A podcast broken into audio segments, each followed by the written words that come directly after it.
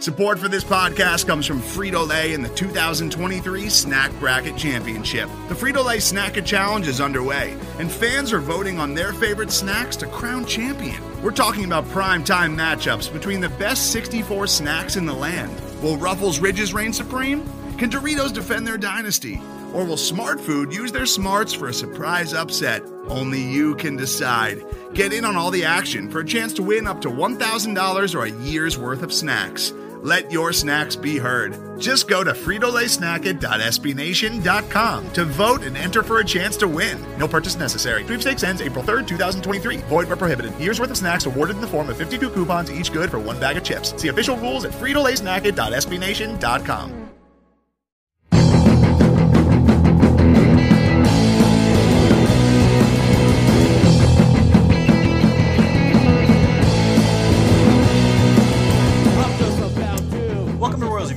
I'm Max Rieper, editor of Royals Review. Later on, we'll have David Lesky come on to discuss why he's ready to clean house at the front office. But joining us first to talk about cleaning house at the front office is Matthew LaMar. Matthew, how are you doing today?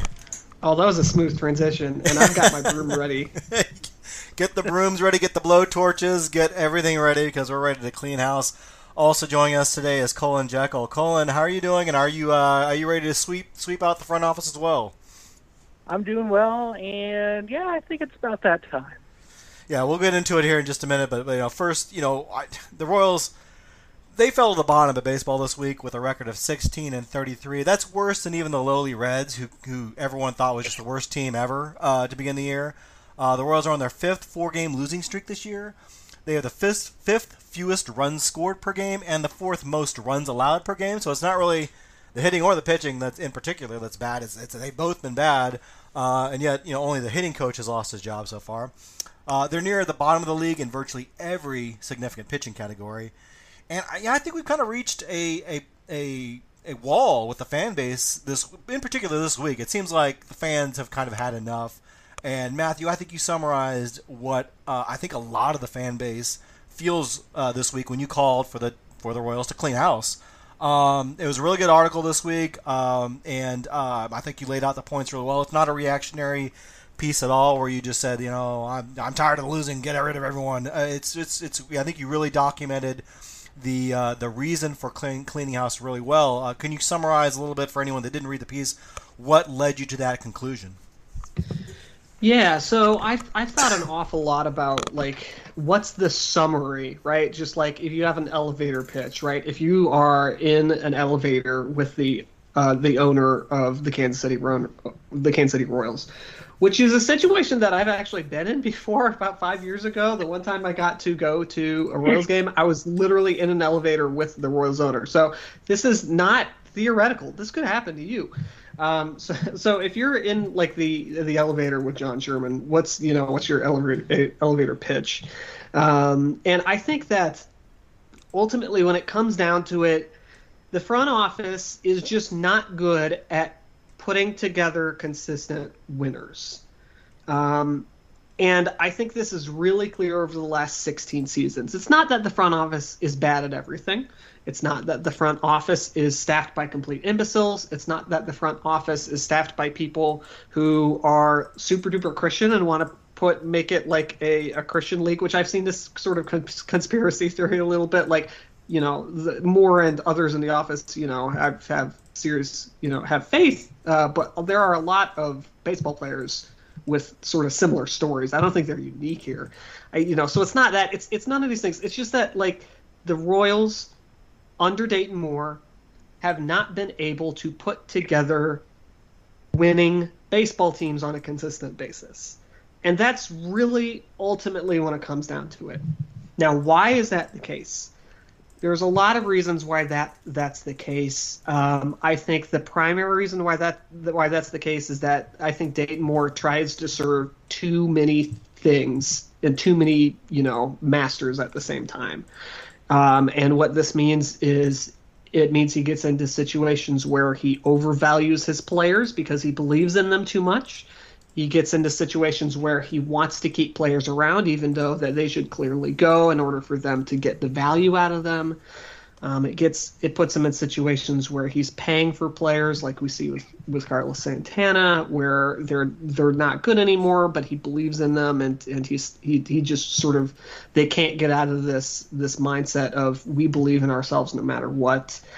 Um, and I think that the Royals have done a lot of good things this this year. You know, certainly they have done a lot of good things in the community. What with the with the Urban Baseball Academy, um, I think if you've read Dayton Moore's comments at any point during um, the lockout, um, it was a breath of fresh air. He clearly loves the game, you know. And the Royals have put together a really nice young uh, on on the hitter side, they've put together a lot of really nice young prospects. Like if you if you look at a list like today, the Royals could have Bobby Witt Jr. is 21. They could have MJ Melendez and uh, Nick Pratto, who are both 23, um, as well as Vinny Pasquantino, uh, who is in the top 100 per Baseball uh, America now, uh, top 100 prospect. He's like 60 something if I if I saw it correctly. Um, so they've got these these these really you know high um, high ceiling prospects. They've even got some interesting guys like Kyle Isbel and Emmanuel Rivera who have shown enough at the major league level, I think, to continue getting at bats. Um, you know, they've got you know a wild card or two, you know, in Emmanuel, um, or excuse me, in in, in uh, Edward Olivares, um, and they've got some, you know, some.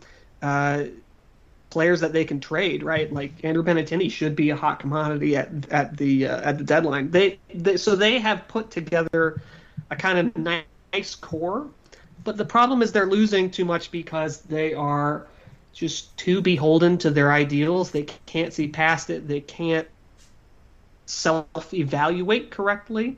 Um, I think that they just have so much faith in their process that when it's going wrong, it's not the process that's going wrong; it's something else that's going wrong. And we've seen that for the past 16 years in varying reasons that they're just so they're, they're so so full of themselves, you know, for lack of a better term, that any decision that they make, they assume it's right, and there's almost nothing that they can that can really be, you know, that can prove them wrong.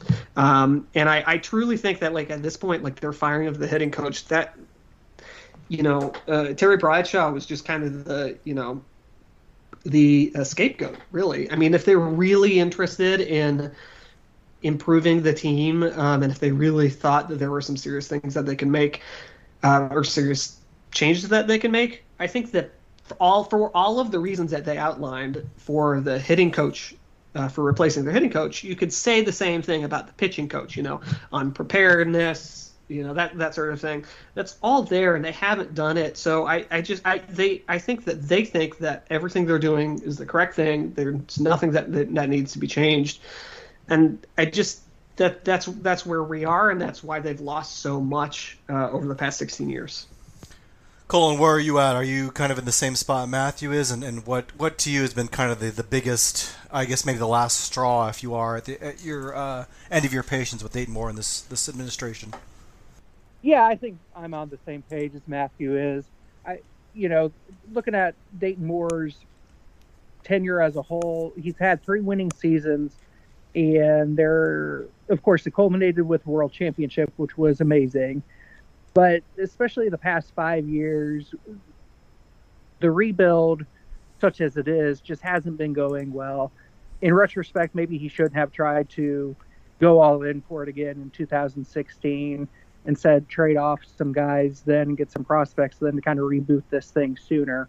But uh, you know everything that matthew described was spot on. And the way i i think i've written a couple times um, that i don't fault the team for signing carlos santana to a two-year deal when they did because they didn't have a lot. I, I think you know that was right right after Pratto didn't have a great year in the minors, and uh, Pasquantino, I don't think had really quite emerged just yet, so they didn't know what they had in him.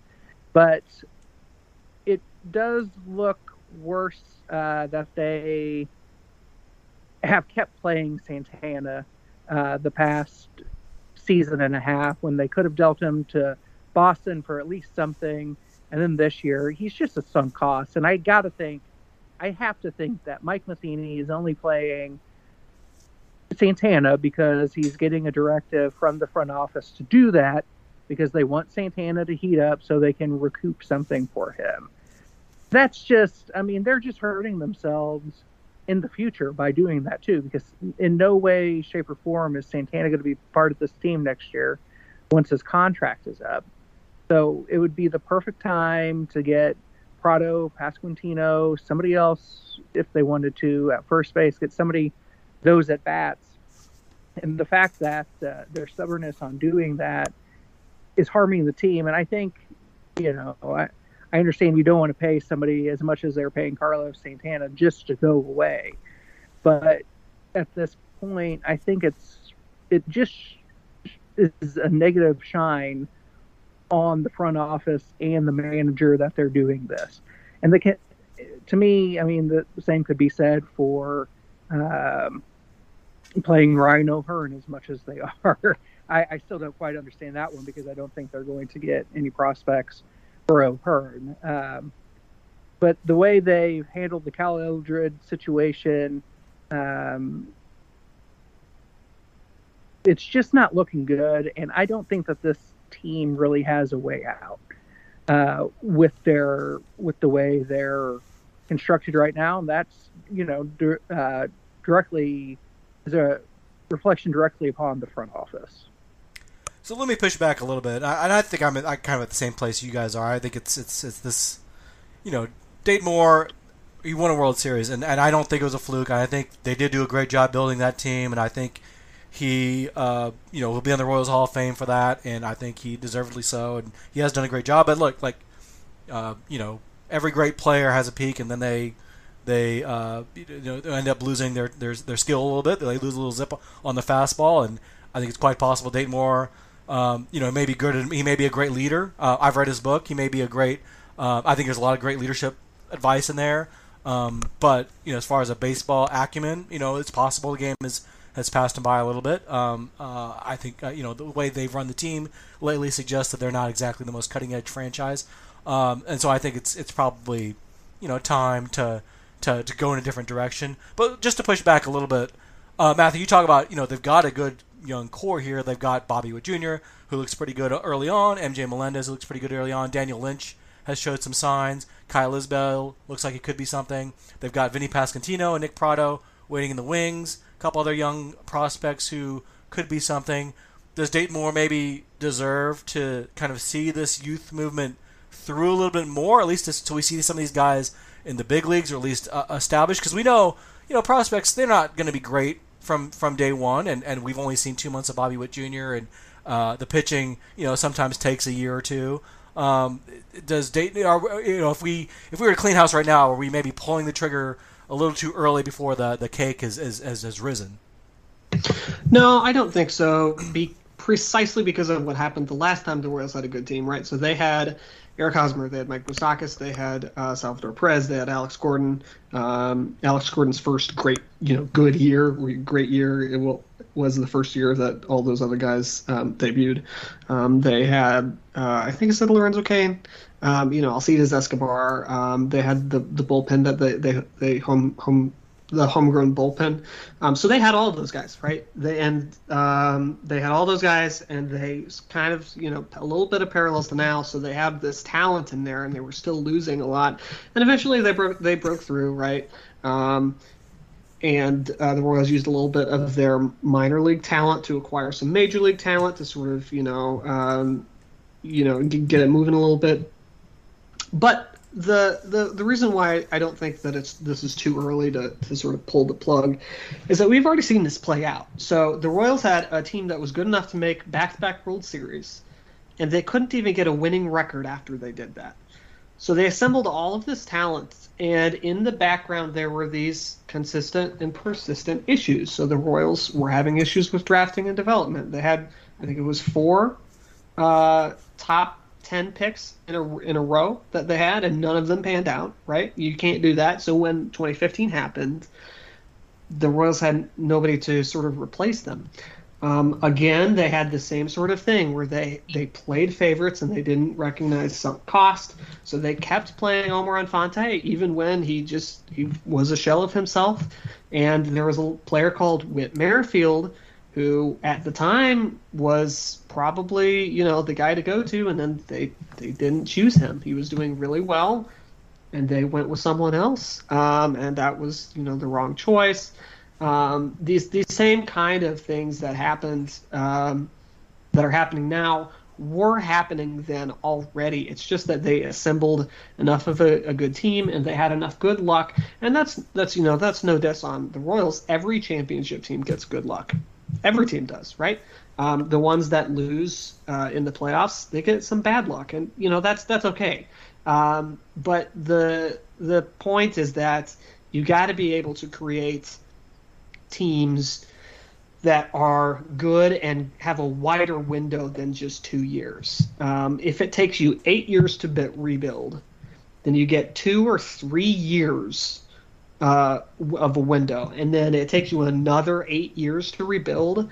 That's just a really poor, uh, you know, that's just that's just poor baseball team management, right? We see teams like the Cleveland Guardians, we see the Minnesota Twins, and we see the Oakland Athletics and the Tampa Bay Rays. These teams are all much better um, in a long-term situation because their general managers uh, do the things well that Dayton Moore doesn't do. They move on players when they need to. They don't let uh, sentimentality, you know, seep into their, um, you know, their operations. And I know some people have said, you know, hey, those teams don't have the the playoff wins that the Royals do. But something that I wrote in my article is that like that the Royals are the ones without or with the World Series runs and not the Guardians and not the A's is is the baseball gods being mean to those teams, right? That's they should have had something. That's just bad luck on their side. That has nothing to do with the Royals being somehow nebulously better than them. Those other teams just got unlucky. You know, the Dayton Moore is not out there in the playoffs. You know, the Royals were they were down in the eighth inning of the wild card game, a one game that they came back and won um, they're they probably lose that game most of the time. If you replay that game hundred times, you they probably lose like ninety eight of them. But we got the one universe where they where they advanced, um, and then also in 2015, you know, Carlos Correa made that error, and the Royals managed to claw back and win. You know, if he makes that play, the Royals probably don't, you know, don't win that series. You know, these these are games that the Royals were so close to getting bumped out of the playoffs as soon as they could and they just barely squeaked by. And I think that we would be having a hugely different discussion if the Royals had lost both of those instances and they had you know no playoff series victories. Um, but I think that's a silly thing to, to you know it's a silly hypothetical to think about because you know it's not the general manager's job to create championship champions necessarily. They can't do that. They, no no general manager can do that. They, they just can't. But what can the general manager do? They can create a team that has a chance to win a championship, right? And Dayton Moore has simply not given the Royals a chance in most of the years that he has been in charge of the team. Yeah, that, you're kind of, kind of alluding. I don't know if you saw the thread, but like Jeffrey Flanagan was tweeting out uh, on uh, Wednesday night, or Tuesday night, and and Jeffrey and I we've chatted a few times, and he's you know he, at least online, and he's very cordial. We you know very friendly guy. Uh, it, but it's just such a pet peeve of mine to use the small market thing as, as an excuse. And yeah, the, the Twins, Guardians, Rays, you're right. They haven't had postseason uh, uh, success. It, I don't deny that small being a small market, you face much different challenges, much more challenges than the Yankees or Red Sox. You're not going to be able to necessarily win every year the way the Yankees do, but like it doesn't.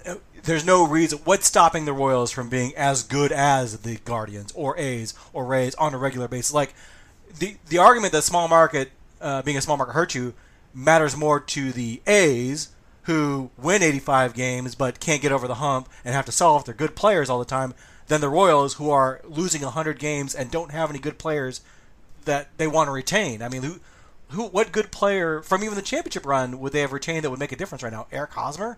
I don't think you'd want that contract right now. Certainly wouldn't want Mike Moustakas or Lorenzo Cain right now. Uh, so the small market thing does not wash with me. I, I, I like I said, I, I know it's an issue, but it's not. It's not an issue. It's an issue more with getting from 85 wins to 100 wins, right? It's not an issue getting from 60 wins to 85 wins, and that's the big obstacle the Royals uh, face right now. They can't even get a team that's just. I just want a boringly normal team, right? I want to be like.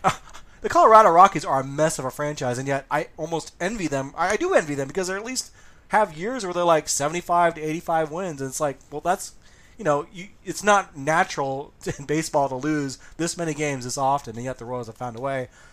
Cullen, I think you know uh, the Dayton Moore defenders, the few that there are, like oh, there's probably more than that, more. Uh, I think online tends to be more of the negative. Royals fans will say. I think there are probably still quite a few Dayton Moore defenders out there, and I think they would say, well, he won a championship. He won two pennants. He took a team that was the most dysfunctional franchise in baseball and turned them at least into a competitive baseball team.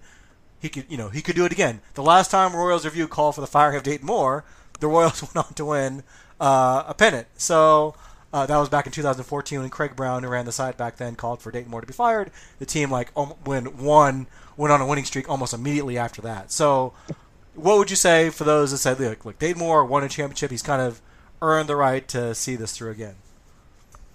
I would say that they're incorrect. That 16 years is a heck of a long time to be leading an organization, and that probably a fresh voice is needed, just like it was a good time for John Sherman to take over the franchise when he did. And speaking of those uh, small market teams, I mean, John Sherman was uh, kind of a minority owner of the Guardians from 2016 to right up until when he bought the Royals. And in 2016, when the Cubs won the World Series, they beat the Guardians in Game 7 of the World Series. The Guardians have gone to the World Series. They went in 95, they went in 97. I mean, this is all after the 94 strike. So that. Uh, I think was when the economics of baseball kind of shifted into big market versus small market. And Cleveland has consistently put out winners. They've consistently made the playoffs, and they've made more World Series appearances in since that time than the Royals have. So, I I would say you need to look at similar teams and similar markets and see how they're progressing and succeeding, and compare that to the Royals. And like like Matthew said, while I don't think that the World Series win was a fluke. I do think that these other small market teams not faring well in the playoffs is based a little bit on luck um, and just not being able to. Uh, I mean, the postseason is very much a crapshoot, and it really, you know, those two games, the wild card game that they won against the A's, and then the next year against the Astros, those victories really cemented Moore's place, and it would, we would, uh, I don't, you know, Moore wouldn't be here without those wins. I, I, I don't think. I think the World Series has bought him quite a bit of time, but man, 16 years as the head of a front office, that's just, that's a long time. I think it's time for a fresh start. I think um, maybe Moore himself could benefit from a fresh start if he wanted to go somewhere else. But it's it's just time for a new voice, it's time for John Sherman to kind of uh, utilize what he learned in Cleveland with Paul Dolan, bring in a trusted voice, and kind of make uh, put his stamp on the team. Well, I think uh, you know a lot of fans have clamored for this, and we'll see what John Sherman does. He has he's been kind of tight-lipped. Matthew, do you expect Dayton Moore to be fired here in the next year, or is his job pretty secure in your mind? It's it's hard to tell, and I have to say that this is kind of the um, maybe the most depressed that I've been kind of as as a Royals fan, um, certainly in a long time. It, probably not as depressed as uh, 2013, like halfway through 2013 when Dayton Moore had been on the job and the Royals had a losing record, and that was his like eighth or ninth season on the job, and you know that was probably the lowest point, and that's I think if I remember correctly, you say it was 2014 when when we when uh, Craig Brown wrote that article. I think it was in the middle of 2013. Oh, you Well, might I be mean, right, We'll, yeah, we'll have to see.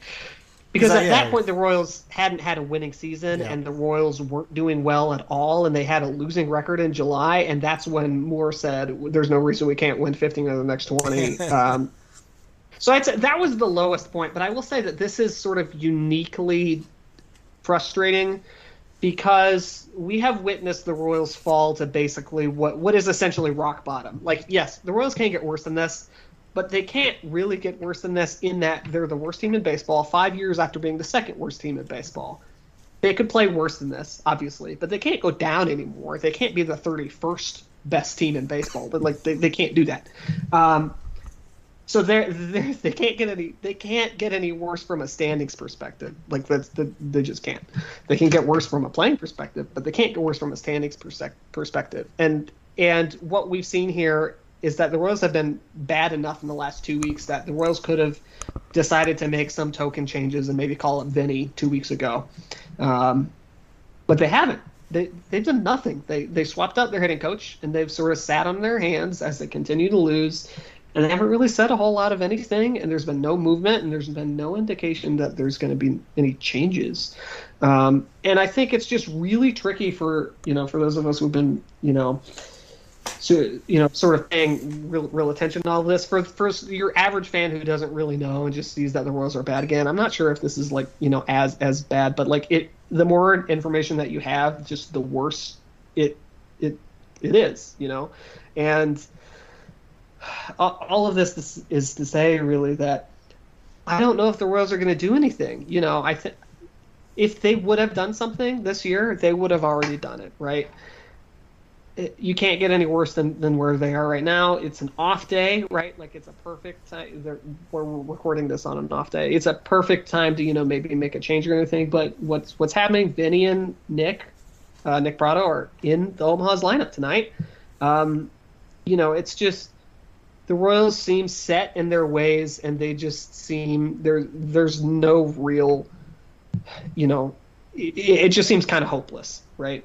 Um, and that none of these really institutional issues are going to get solved. Now, I will say, depending on how the Royals end up, I think John Sherman may make a change at the end of the season. I think John Sherman probably is smart enough to know that making a change like in the middle of June to like to the front office would be a huge, you know, that that, that would be a huge it would just it would just be huge. I, I don't even know what I'm trying to say here. it, it, it would be a very um, a very big and tumultuous thing to the month before the draft fire the guy who's in charge of baseball ops. I think that there's a chance that John Sherman at the end of the year, depending on how the year ends up, that he just quietly said, you know, Dayton, Dayton, you're out of here. And then he has a whole offseason to put together a team and everything rather than just kind of, you know, firing someone in the middle of the season. Um, Well, I also will say there's a precedent here. I mean, Dayton Moore was hired right before the draft. You know, This is true. I, I, he didn't do that draft, but I mean, it was kind of it was kind of weird timing. But you know, that was a million years ago under a different owner. So Yeah, yeah. So and, and that didn't really super, you know, work out really great. I mean, they drafted Luke Coach over there. Other guys that they could have could have drafted, um, and you know, maybe if, if Dayton Moore had had the whole offseason, he would have made a different choice. You know, there there are there are all kinds of all kinds of things here, but it's it's not a good idea generally to make that big of a change just like the month before the draft. But then again, I mean, you see uh, NFL teams just absolutely firing coaches and, and people left and right before their draft, you know, or after the, you know. So, eh, I I don't know. It's it's it's frustrating.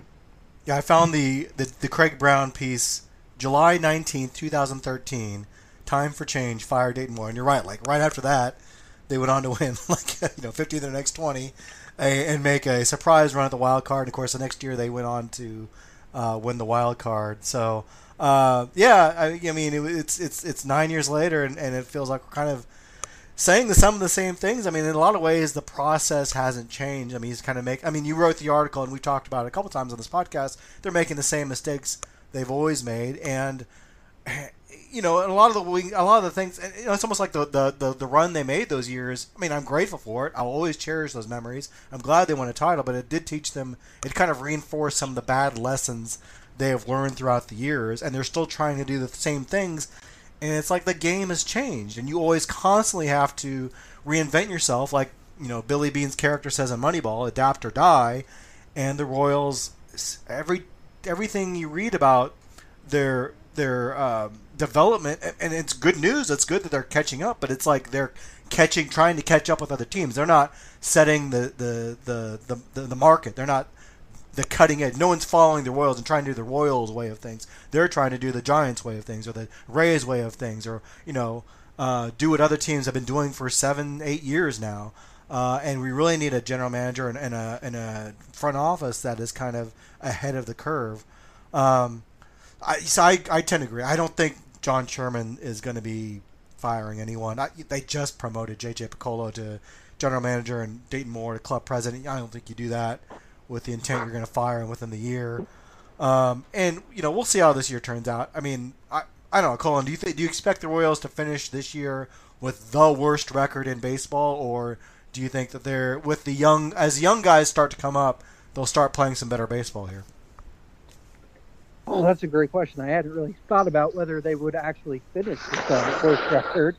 Uh, I'm, you know, I'm totally shocked that they're at this point uh, with which to begin. Especially uh, one of you guys mentioned about the, the horrible red start, and I think they were like three and twenty, and now they they are uh, at least a little bit better than the Royals are.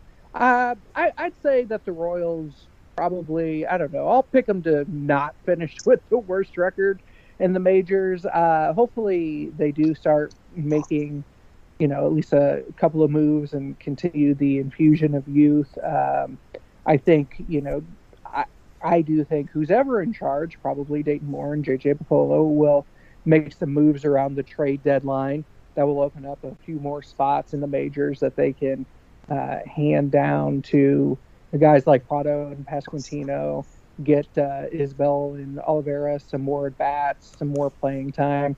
Um, so, considering that and considering, uh, you know, Brady Singer's been pitching really well. He was lights out in May, so hopefully that continues. Greinke's on the IL right now when he returns. You know they have the they really had a potential suddenly of having four pretty good starting pitchers if uh, whatever ailment I, I, I can't recall why Greinke's on the IL right now, but if that that heals up, Keller gets a little bit more uh, if, if he starts pitching better, Lynch kind of rebounds and Singer keeps where he is. That's a you know four good starters right there. So I I think that they will not finish in the cellar of the major league, and it, they should be. You know, with with the young bats, especially Bobby Witt Jr. and MJ Melendez, guys who are already up now, uh, they're pretty exciting. They're pretty fun to watch, and I, I think they'll they'll finish they'll finish uh, better than they've started. That that's the optimist in me. And as far as you know, whether Dayton Moore finishes this season, I I imagine so. But I'll I'll be very curious to see what if anything happens um, after July because the draft's in July this year. You know the trade deadline. I, I think uh, with those back to back, there won't be any moves there. But uh, if there is if there is a move on that position or even manager. I think we're going to see that uh, come the start of August. Yeah, I think this could be like a really interesting trade deadline, if, especially if Dayton Moore does kind of feel like his job's in jeopardy, or maybe he's just tired of losing. Like they, that, that actually could maybe spur a little more activity than we're used to saying, or he'll just continue being loyal and non-transactional. Let's take a break. Uh, I'll talk with David Lesky, and then we'll come back with Matthew and Cullen to wrap things up. Most of the time, we talk about tech in terms of a handful of gigantic companies like Google, Meta, and Apple. But some of the most interesting stuff we find online is the product of a single person. When you're working on your own, I think there's this beauty of being able to come up with an idea and then implement it then in that moment. You don't have to have permission from someone else. There's no red tape. In the Vergecast series Solo Acts, we'll get to know these people, the tech they use to get stuff done, and the obstacles they face trying to compete with the giants. Some people that I talk to and my friends are like, you know, your competitors are Zuckerberg and Musk. Like, aren't you kind of like afraid of that? Every Monday, our friend Ashley Esqueda will be curating and hosting these interviews and sharing with us what she's learned. I can't believe the McRib locator was originally a tornado locator. Right. Pretty wild. Listen to our Solo Acts miniseries now in the Vergecast feed, anywhere you find podcasts. Well, joining me now is David Lesky. He writes, of course, at Royals Review, but you can also catch his free regular newsletter at Substack called Inside the Crown, which you should totally subscribe to if you're at all a Royals fan. David, thanks for uh, being on today. Yeah, thanks for having me. Well, this week you wrote an article inside the Crown titled "Enough," where you said it was time to clean house, and we were just talking about Matthew LaMar, and just coincidentally he had an article the same day, and we, I, you know, we didn't collaborate at all. It was just kind of funny that um, I think the fan base had kind of reached the point, a boiling point, and you both kind of had said, kind of threw your arms up, said that this is untenable and it's time to move on. Uh, can you kind of, you know, we talked to Matthew a little bit about why he thought it was time for Dayton Moore to go, but can you kind of summarize your argument about why you think it's time to move on from not just Dayton Moore, but also J.J. Picollo and Mike Matheny?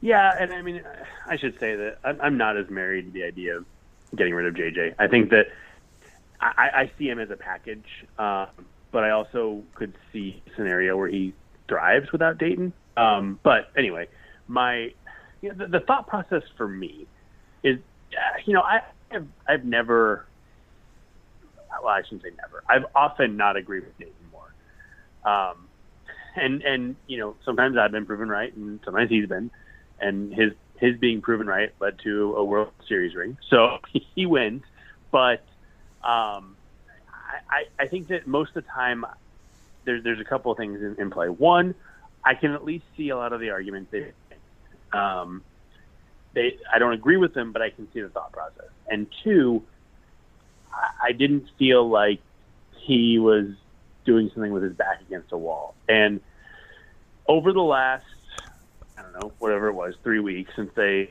since they fired Terry Bradshaw. It feels like everything's been done defensively, um, a little bit kind of kind of talking down to people. Um, it's just a different feeling, and maybe I'm way off. Maybe I'm maybe it's not fair at all. But ever since he got in front of the media at Kauffman Stadium the day they fired Bradshaw, and was just so defiant about moving on from Cal Eldred, it was a pretty. I mean, it was a it was a really like tame question from Todd Leabo. I think it was Todd Leabo from 810, who just asked, "If you're doing this with the offense, what about the pitching?" And then it it, it spiraled, um, and then from there you get these ridiculous claims. You know, the, the idea that Vinny Pasquantino they don't want him to join an offense and have to carry it. What? like, like that's just what? Um, they, they also talked about their scouts not believing that Pratto and Pasquantino are ready. When you know, Alec Lewis wrote the article in the Athletic, and he's he's since written another one where he talked about the scouts believing that they are ready. And I've heard from a couple of scouts now. One of my one of my biggest scout sources is wildly optimistic.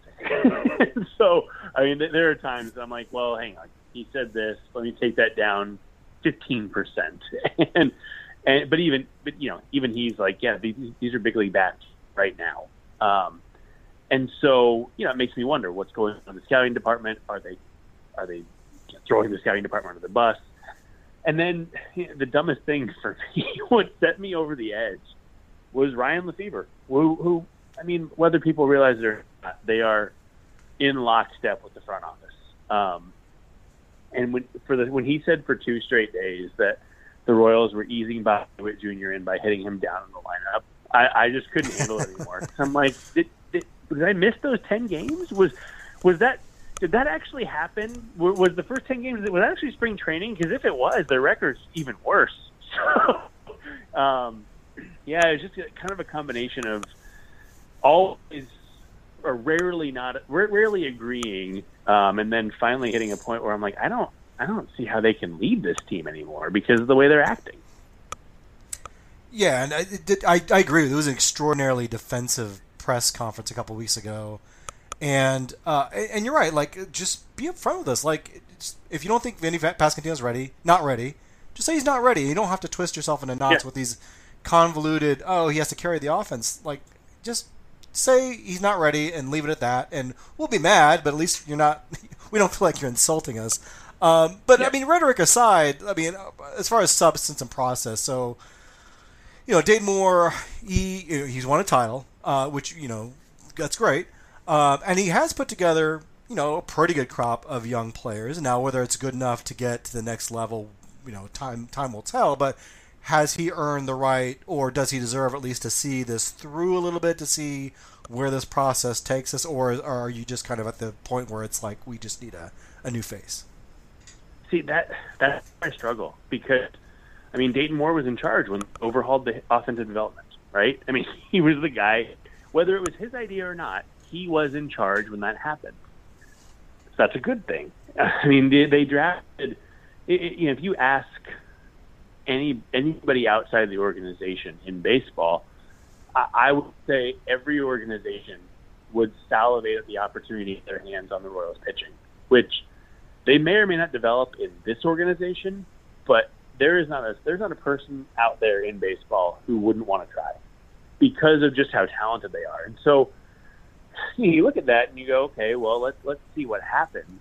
Um, and that's the argument for this this whole front office to remain, honestly. But at the same time, I mean, we're in year five now of, of a second rebuild, which most general managers don't get two rebuilds. Um, of course, most don't win a World Series. There's that, but I mean, we're in year five, and and it's it's not good. I mean, they they have the worst record in baseball, and you know that that that that's tough to stomach when you when you look back at some other rebuilds. I mean, I look at the Blue Jays, for example, after the 2016 season when they lost an ALCS, I think that year. Um, I'm pretty sure, yeah, they, yeah, they did. Um, they, they spent about three years rebuilding, and then they came back. And that 2020 was a weird year, obviously, but they made the playoffs, and then they, in most years, would have made the playoffs last year with 91 wins, and they're, I think, in a playoff position this year at this point. Um, and that's three years. The Astros tore it down to the studs, and they, they in year five they made the playoffs. And if not, and I, I don't, I don't say this to bash the Royals' accomplishment, but if not for Carlos Correa, one of the best defensive shortstops, making an error, they may have won the World Series that year. I mean, I, don't- I don't, I'm not saying they would have, but you know, they, they, they very easily could have run that table. So to get to this year five, when you've seen a couple other rebuilds recently not at this spot, it, gives you a lot of pause. And the other thing for me is it's it's partially the rhetoric, partially the results, but partially just the the steadfastness to stick with people who are clearly incompetent at their jobs. And and I, I, I mean I rail I've railed on Cal since like the hour after he was hired. Um, but I was I was willing to give it a shot. It's just it's, it's obviously not working. I mean, it's just it's so blatantly wrong that it that that makes me wonder. Like, if, if you can't make that decision, what decision can you make? And that, that's kind of where I am. you know, you, you talked a little about, or you, think you wrote a little bit uh, recently about John Sherman and his role in all this, and he's been kind of tight-lipped. Uh, He's been, you know, he made a couple comments to Vahe Gregorian uh, in an article last week, kind of diplomatically saying uh, they're not happy with results. Uh, and he said, "quote Well, patience is a relative term. You have to balance patience with having a sense of urgency to get better." Uh, he went on to say that the main thing is to not panic. Uh, where do you feel he is in all this? Is he maybe more focused on getting the downtown stadium? And I know you know, I know you're not exactly you know buddies with John Sherman and calling him every night, but like, you know, if you had to guess like where ownership is in all of this, um, where do you where do you think they come down? Yeah, I mean, I, I think, you know, I, I've been somebody to be very vaguely critical of him, um, and I'm not entirely sure it's fair. I wrote today. Um, I think it, was- I don't know whatever day it was. The days run together; they don't matter anymore. I, I, I wrote that if you look if you look at the history since he's been the owner, it maybe isn't completely fair to think that oh he's just sitting on his hands. I mean, the first year he had was was 2020. I I don't I don't think you can evaluate anything on 2020. Um, like I, no offense to the Dodgers, but that World Series is I I, would celebrate it, but geez, who knows what you know? It's just a weird year. Um, last year, I, I think you look at what the Royals did, and outside of loyalty to, I mean, really Cal Eldred more than anything. I think you have to look at 2021 as a pretty successful year for the Royals. They got some of the young arms, the majors. They didn't do great, but they got there. The minor league offense was fantastic. They won the minors, which you can say is or isn't important, whatever. Um, and then they finished strong down the stretch against a good schedule. It wasn't like they were playing, you know, 30 games against the Tigers. It was, I mean, they had first place teams, well against the Astros, they well against the Mariners, who were in the race. They played uh, well against the White Sox, who won the division. I mean, they, they, they played well against the teams that they shouldn't play well against. So I think you leave that season think, with some good thoughts. You know, wondering, okay, the pitchers can take another step. The bats are going to start to arrive, all that. So I, I don't, I don't think we really know what the ownership group is, and I think that's I think it's unfair to have expected them to do something after last season when when it was I, I think generally positive. I think what we're going to find out, you know, we're we're in early June, so six months from now, I think we're going to have a much better answer because I I imagine I, this will turn around somewhat. I mean, I don't think they're going to be a 110 loss team, but uh, it, it's hard to see this turning around to a point that you can say this any of these guys definitively deserve to keep their jobs. And, and so something's going to have to give. Um, I don't know that it will give in season, but I think that somewhere between October 6th, day after the season, and like Thanksgiving ish, I think I think they're going to have to make some decisions. And I think we're really going to find out where the ownership group's mind is. They downtown stadium is obviously priority one for them, but I don't think you can get that with the product they currently have on the field. I think there has to be because they haven't even gone to a vote yet. If, if they want to strip it down after the vote, I, I what, what are we going to do? Can't stop that. But I don't think they can get the vote results they need for a publicly funded stadium with the team where they are now.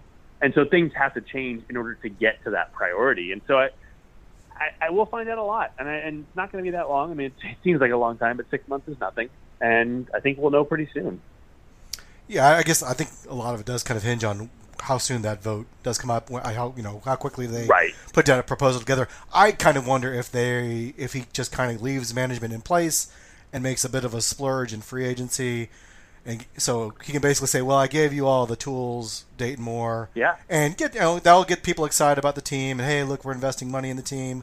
Um, and and and then you know if, if he fails at that point, well, we, we tried and we need to go in a different direction. But no, we'll see. Yeah. yeah. So let's say John Sherman, you know, you do, do, do talk to him and he says, you know, look, David, you're right. Um, it's time for us to go in a different direction. We can clean house. What are some names? You know, front office manager. Are there, I know there's some names you've considered. Pitching coach, definitely some names you consider there. Who who yeah. are you kind of looking at as, as guys, or what you, what are you what kind of skills and skill sets are you looking for to uh, replace some of the people that are in charge now? Well, I mean, truly, I would raid the Brewers. I would just say anybody on the Brewers who wants a step up in their title, come on over. and here's here's a, a million more than you were making before, or 500, whatever the number needs to be. It doesn't matter. Um, so with that, I'd say you know Matt Arnold, he's their uh, assistant uh, assistant GM.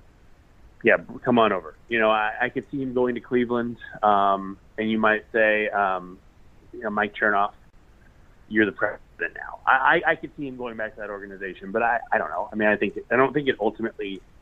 There's not. There's so many good choices that you know it, it's easy to spot the wrong choice. I feel like, but I mean, I think that if you any organization, the Rays, the Brewers, these these organizations that have done it, um, I I would I'd, I'd pick everything I can from them. I, you know, I've said for I'm not the only one. I've said for years, whoever develops the Rays pitching, give ten million dollars a year. You know how much money you're going to give on free agency? just just do it. Um, I, don't, I, don't, I honestly don't know why teams don't do that. I think that might be the next frontier in in development. But so yeah, any of those guys, you know, if you're looking at managers, personally, I mean, I've always loved Pedro Grifol. I, I think that he deserved the job when Matheny got it. Um, which, by the way, I know I've said this before, but I, I keep coming back to Matheny not getting extension when he had one year left on his deal. They picked up the option, and, and that's very different because if they really, really, really believed in him, he'd have a three-year contract right now. That's my thought. Maybe I'm wrong. Maybe I'm off here. Maybe that's just not the way they operate. But I feel like that says something. And so, you know, he, he'd be the guy I look at. But there's also, you know, again, look at the the the Rays, Matt Quatraro. Um, I, I mean, I'm sort of rooting against that because that's hard to say. But you know, it, it's. I think he. I think he'd be a good fit. I think you can look at maybe like Sandy Alomar. If you again, you want to go back to Cleveland. Uh, uh, there, so there's there's a lot of options out there. Um, and you know, I'd, I'd bring back Everett Teaford to be the pitching coach. Uh, he is. Everybody I talk to in the game is just amazed at the way he's able to help pitchers develop new pitches, and it's it, if you look at the organizations that are doing well in pitching, what do they do? They always are able to give a guy a new tool. And you know, go back to the Brewers. That that's if you want to go to Steve Karsay, who's their bullpen coach. I think he still is. Um, you know, he's he's a guy who helps these pitchers. Um, you know, the Yankees are always getting always getting these guys up, and you go, well, what is that pitch? Oh, we worked on it in our lab. and and the Brewers have that pitching lab that you know, the Royals are working on, and uh, you know, I, I heard um, Alec on on with Soren on Tuesday, I think it was, and he said that oh, it's two years away, a year or two. Well, that's not soon enough. I mean, why why are you so far behind these other teams? And so I mean, that's ultimately I don't I don't really know who the best choices are, but I, I think it's smart. You look at the good organizations, the smart organizations, and you go from there. I mean, they're clearly doing something right. Find their smart people and make them your smart and I think it's that simple. Yeah, clearly a lot of talented people out there that um, could make a difference, and you know, even if there wasn't, I mean, I don't think that should prevent you from from getting you know, you know taking out people, you know, removing people that aren't getting the job done. So. Well, let's see if the the Royals end up making any moves this year. Uh, I don't expect anything this summer, but we'll see. Maybe they reassess at the end of the year. We'll see how they kind of close out the season. I, you know, I, I I think the only move they'll make in season, if they do make a move, is Cal Eldred. Um, and in, in a way, them doing it will almost make me respect them less because I don't feel like they'll want to do it. It'll be succumbing to public pressure. Um, it'll be the right move, but I'm like, just hold, stick to your. If you're going to do it, stick to your guns, you know. Right. But I, I, I could see that coming at the break. I mean, especially, or maybe even the way the pitching has been going lately. I mean, at some point, you've got to look at that and go. I, even if I don't believe he's wrong, they you have to find a change. And I I don't I don't know how he lasts, but he's I didn't know how he lasted a couple years ago. And here we are still talking about it. well, you know, this losing, if there's an upside, is that we've gotten some really inspired writing, I think, from yourself, Matthew LaMar, Alex Duvall at Royals Farm Report, uh, Craig Brown. I think you guys have all. Alec Lewis has had some really great pieces that have been, I think, fairly yeah. critical uh, of the team lately. And uh, so, yeah, I, I, you know, I guess that's, that's there's been some good stuff to read. Uh, and we'll definitely keep checking out your stuff at uh, Inside uh, the Crown and uh, and of course at Royals Review as well. But uh, David, thanks so much for, for joining us. Absolutely, thanks for having me. And we're back with Matthew and Cullen. And uh, Matthew, you know, Vinny Pasquantino has been the guy that everyone wants to see in Kansas City. He just continues to tear up AAA. If you had to put your best guess on when he's in Kansas City, what would you say? I have no idea. I even if you had asked me this last week, I would have had an answer. I know this is not a satisfactory answer, but this is the honest to God truth. I have no idea. I truly have no idea. What's keeping him in Omaha? Really, what do you think is at the, is at the, ba- the, the base of it? I don't know. I, I, I don't know. Like I, I truly don't know. I would if I were to guess, I would say, thinking in terms of the Royals' logic. I, I think it's they uh, it's it's Carlos Santana based. They basically see Pasquantino's spot being the same on their big league roster as Carlos Santana. And so, therefore, as long as Carlos Santana is there, Vinny Pasquantino is not going to be there. And I think that's really how the, the simple part of it is. Is that really? Um, and so, the when Santana leaves, we'll see if this is true, but when Santana leaves, um, then we may then we will most likely see Vinny just slide in to take his spot.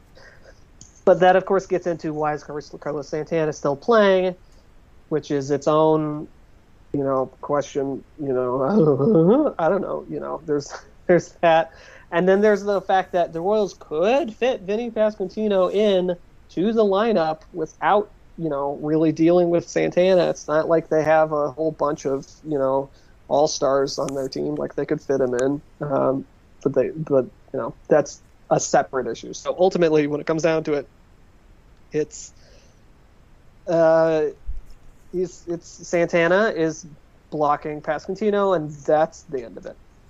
Yeah, I think both of you are right. I think it's a Carlos Santana thing where like they see they think he's hitting the ball hard, just right at people, and he's going to turn it on.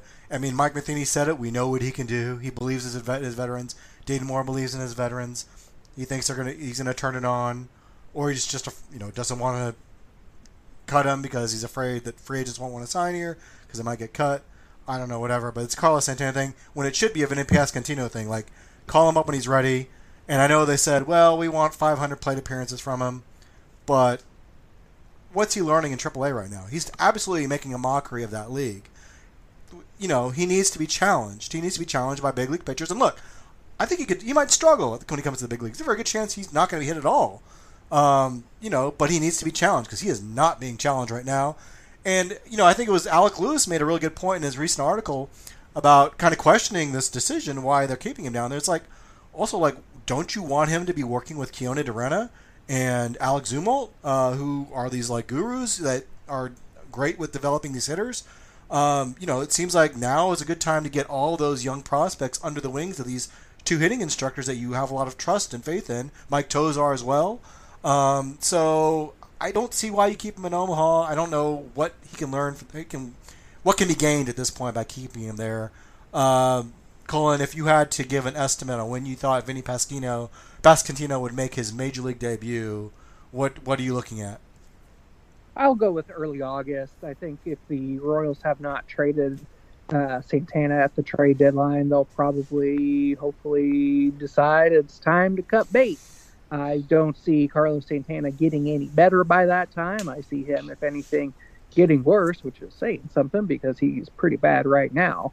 So at that point in time, they won't have to eat as much money left on his deal as they would if they cut him right now, two months out. So yeah, if they if they can't trade him, uh, they, they'll hopefully just you know realize okay we're so many games out this isn't making sense let's see what the kid can do. Uh, carlos thank you for your contributions. We're gonna give you a release and maybe you can go sign with a contender if one of them wants you. So i'll go with early august on that. I'm going to be optimistic and say that he when he hits his 500 plate appearances in double a and triple a which should be in about three weeks i think he'll come up. So end of june um, and I think by then they'll, if Carlos Santana hasn't gone on a hot streak, they'll they'll be like, okay, well that's half a year now. We can cut bait with him. But if Carlos Santana gets hot, well, all bets are off at that point. Uh, let's wrap things up with our Royals review reviews. Matthew, what do you have for us this week? Yeah, so I'm going to go with something um, that is um, a little bit um, it's it's a little bit light lighter, a little bit up uh, Jeremy's alley actually. I think he recommended an anime. I don't know last month or something. Um, so the so Crunchyroll, which is the anime's uh, most well-known streaming service, um, Sony uh, bought uh, both Crunchyroll and Funimation, which is the other big one, and basically combined them into one. Um, so if you've ever been like interested in checking out some um, anime, um, and there are some sports anime out there, uh, and, and, there's a there's a well-known uh, volleyball one and a basketball one that are that I hear are pretty good. Um, but this is gonna this is going to be as, as, far away from the Royals as possible because I wouldn't want to think about the Royals uh, any more than I have to personally. Um, and so this uh, this anime is called Love Is War, and the the premise of it is that you have um, in this very prestigious high school, you have uh, the the school um, council president and the school council vice president um, like each other, but they are very uh, prideful about it, and the whole show is about them trying to get the other one to confess their, their love for each other. And the reason why I'm recommending it is it's just the funniest show I have just about ever seen, and that includes anime and like real life. It's it's so funny. Um, it's partly funny because um, the there's a narrator, and the narrator is just like completely just off the rails. Um, and the the dub, which is which is what I watch, and if you're an anime regular person, maybe you think that that's crazy, but um, you know the the dub is just really excellent. It's just it's so funny. All the it's just so clever too. It's just really well written. Um, it's not you know lewd or anything. It's just just really sharp, funny comedy, and it's you know as far away from baseball as you can get. Um, it's just it's just really really good and um, it's in its third season now. So that, um, by the end of this season, there will be 39 episodes um, to watch. They're half an hour long, 25 minutes. Um, it's just, it's just, it's just so funny, and I can't, I can't wait for it to come out every week. You should have waited, waited for Jeremy for that. You could have got a response, but uh, we'll, we'll have to ask him about that next time. Uh, Cullen, what do you have for us this week? Well, I would tell you about a couple books that I've read lately, but uh, the past two books I read were really disappointing, which uh, doesn't happen to me very often, but uh, such is the case. Uh, so I'll go uh, with uh, some music. The, I, am a I'm a big fan of the Black Keys. They just had a new album drop not too long ago. Dropout, I think it's called Dropout Boogie, and that was that was a pretty fun listen. Um, the first one uh, they've got their uh, single Wild Child on there, so I've been listening to that a lot with my sons. It's just uh, overall a good rock album and uh, just you know kind of relax. Well, relaxing to me. You know, rock might not be relaxing to everybody, but it's uh, been fun to listen to that every so often. It's I didn't particularly enjoy their last album, but this one is much better, and glad it came out when it did. Uh, yeah, I'm a, I'm a fan of the Black Keys as well. Maybe not a huge fan, but I do appreciate their music, so definitely have to check that out. Well, uh, that'll do it for our show this week. Uh, thanks for David Lesky for being on, and then thanks for Matthew and Cullen for joining us as well. And uh, thank you for listening, and for everyone from everyone at Royals Review Radio. We'll talk to you next time. Hey!